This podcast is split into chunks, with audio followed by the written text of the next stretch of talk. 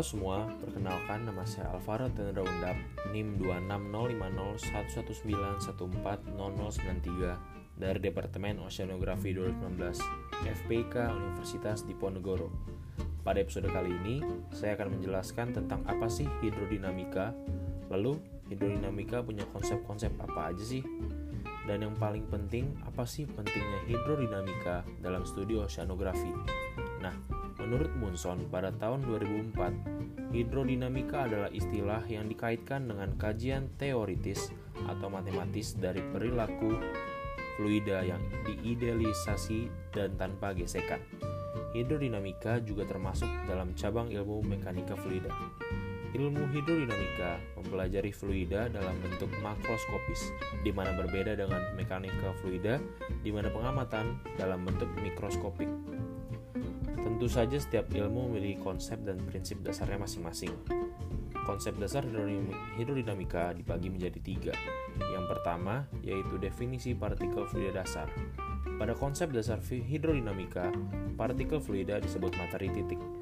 Partikel fluida diasumsikan homogen dan kontinu dalam ruang yang lebih besar. Selain itu, partikel fluida juga merupakan dasar dari ilmu fluida mekanis. Yang kedua yaitu pendekatan teoritis. Nah, pada pendekatan teoritis itu sendiri terbagi menjadi dua, yaitu persamaan diferensial umum dan metode diferensial matematik. Dalam persamaan diferensial umum, mengatur gerak dari partikel fluida dasar. Fluida dasar sendiri memiliki dua macam. Yang pertama yaitu fluida ideal dan fluida nyata. Perbedaan dari fluida ideal dan fluida nyata terdapat pada pemakaiannya sehari-hari, di mana fluida nyata sering kita jumpai dalam kehidupan sehari-hari kita, sedangkan fluida ideal hanya dipakai dalam teori dan kondisi khusus saja. Untuk metode diferensial matematik, contohnya seperti persamaan Bernoulli. Konsep dasar ketiga yaitu hubungan antara partikel-partikel fluida dengan gaya friksi. Gaya friksi di sini merupakan gaya yang bekerja pada partikel bersama dengan gaya tekan. Hubungan ini memiliki persamaan, yaitu persamaan shear stress, yang memiliki rumus tau sama dengan dv per dn. Sedangkan pada modulus shear, tau memiliki rumus yaitu tau sama dengan mu kali dv per dn. Dalam konsep hidrodinamika, ada empat jenis aliran, yaitu streamline, pathline, line, dan stream tube. Pertama, streamline memiliki artian yaitu garis yang bersinggungan pada setiap titik menuju vektor kecepatan dengan waktu. Kedua, line adalah lintasan yang menghubungkan satu titik dengan satu titik lain pada selang waktu tertentu. Ketiga yaitu line, di mana line adalah kumpulan titik-titik partikel fluida yang konstan dan terdapat jenis fixed point dan fixed line. Terakhir, stream tube adalah gabungan dari streamline, line, dan streamline. Di mana ketiga aliran tersebut membentuk sebuah tabung. Untuk hidrodinamika sendiri memiliki dua metode, yaitu metode Lagrange dan metode Euler. Metode Lagrange adalah mengikuti aliran arus dan menghitung jarak dua titik terhadap waktu. Metode Lagrange memiliki rumus yaitu S sama dengan integral T0 menuju T V dikali dt. Sedangkan metode Euler adalah metode untuk mengetahui kecepatan aliran pada satu titik perairan. Metode Euler sendiri memiliki rumus V sama dengan ds per dt. Perbedaan yang sangat mencolok dari metode Euler dan Lagrange itu pada pengamatan partikelnya, di mana metode Euler semua partikel diamati dalam suatu area tertutup, sedangkan Lagrange partikel diikuti satu persatu. Untuk prinsip dasar hidrodinamika dibedakan menjadi dua, yaitu prinsip kontinuitas dan prinsip momentum.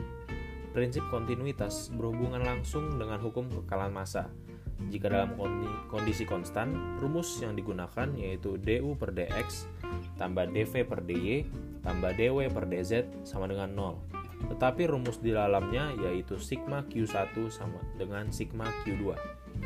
Kedua yaitu prinsip momentum. Prinsip ini memiliki hubungan dengan densitas dan gaya inersia. Rumus sederhana dari prinsip momentum yaitu fx sama dengan rho kali du per dt Fy sama dengan rho kali dv per dt dan Fz sama dengan rho kali dw per dt. Untuk prinsip fluida tersendiri, contohnya adalah fluida Newtonian dan fluida yang dianggap ideal. Fluida Newtonian atau Newtonian fluid memiliki hubungan proporsional antara besarnya tegangan geser dengan rate of shear-nya. Berarti, pada permukaan dinding pipa tegangan gesernya terjadi proporsional dengan deformasi pergerakannya. Untuk fluida yang dianggap ideal memiliki rumus P per omega R kali T sama dengan 1.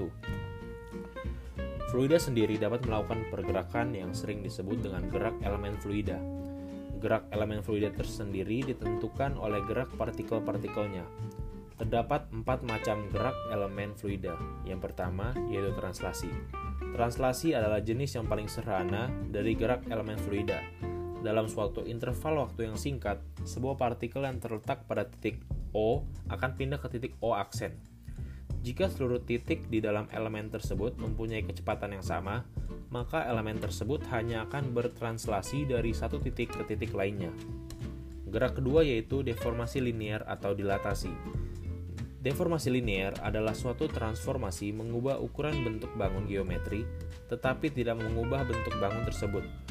Dilatasi ditentukan oleh titik pusat dilatasi dan faktor skala atau faktor dilatasi. Ketiga yaitu deformasi sudut atau angular. Deformasi sudut adalah salah satu fenomena fisis cairan di alam adalah terjadinya gerak deformasi angular. Pada deformasi sudut terjadi perubahan sudut dalam transformasi variasi kecepatan yang menyebabkan rotasi dan deformasi angular. Perbedaan deformasi sudut dengan deformasi linear adalah pada hubungan komponen kecepatan dengan arahnya. Yang keempat yaitu rotasi. Gerak rotasi pasti terjadi sebagai salah satu fenomena fisis cairan. Prasyarat gerak rotasi hampir sama dengan gerak deformasi sudut. Gerak rotasi hanya berputar merubah koordinat saja tanpa merubah bentuk atau tanpa distorsi. Nah, untuk mahasiswa oceanografi atau para penggiat oceanografi, hidrodinamika itu sangat penting karena ilmu hidrodinamika dapat dipakai untuk hal-hal seperti pembangunan-bangunan pantai, mengetahui pergerakan air laut, dan perancangan kapal selam. Demikian penjelasan saya mengenai konsep dasar hidrodinamika dan gerak elemen fluida. Semoga bermanfaat bagi sama dan sampai jumpa di lain waktu.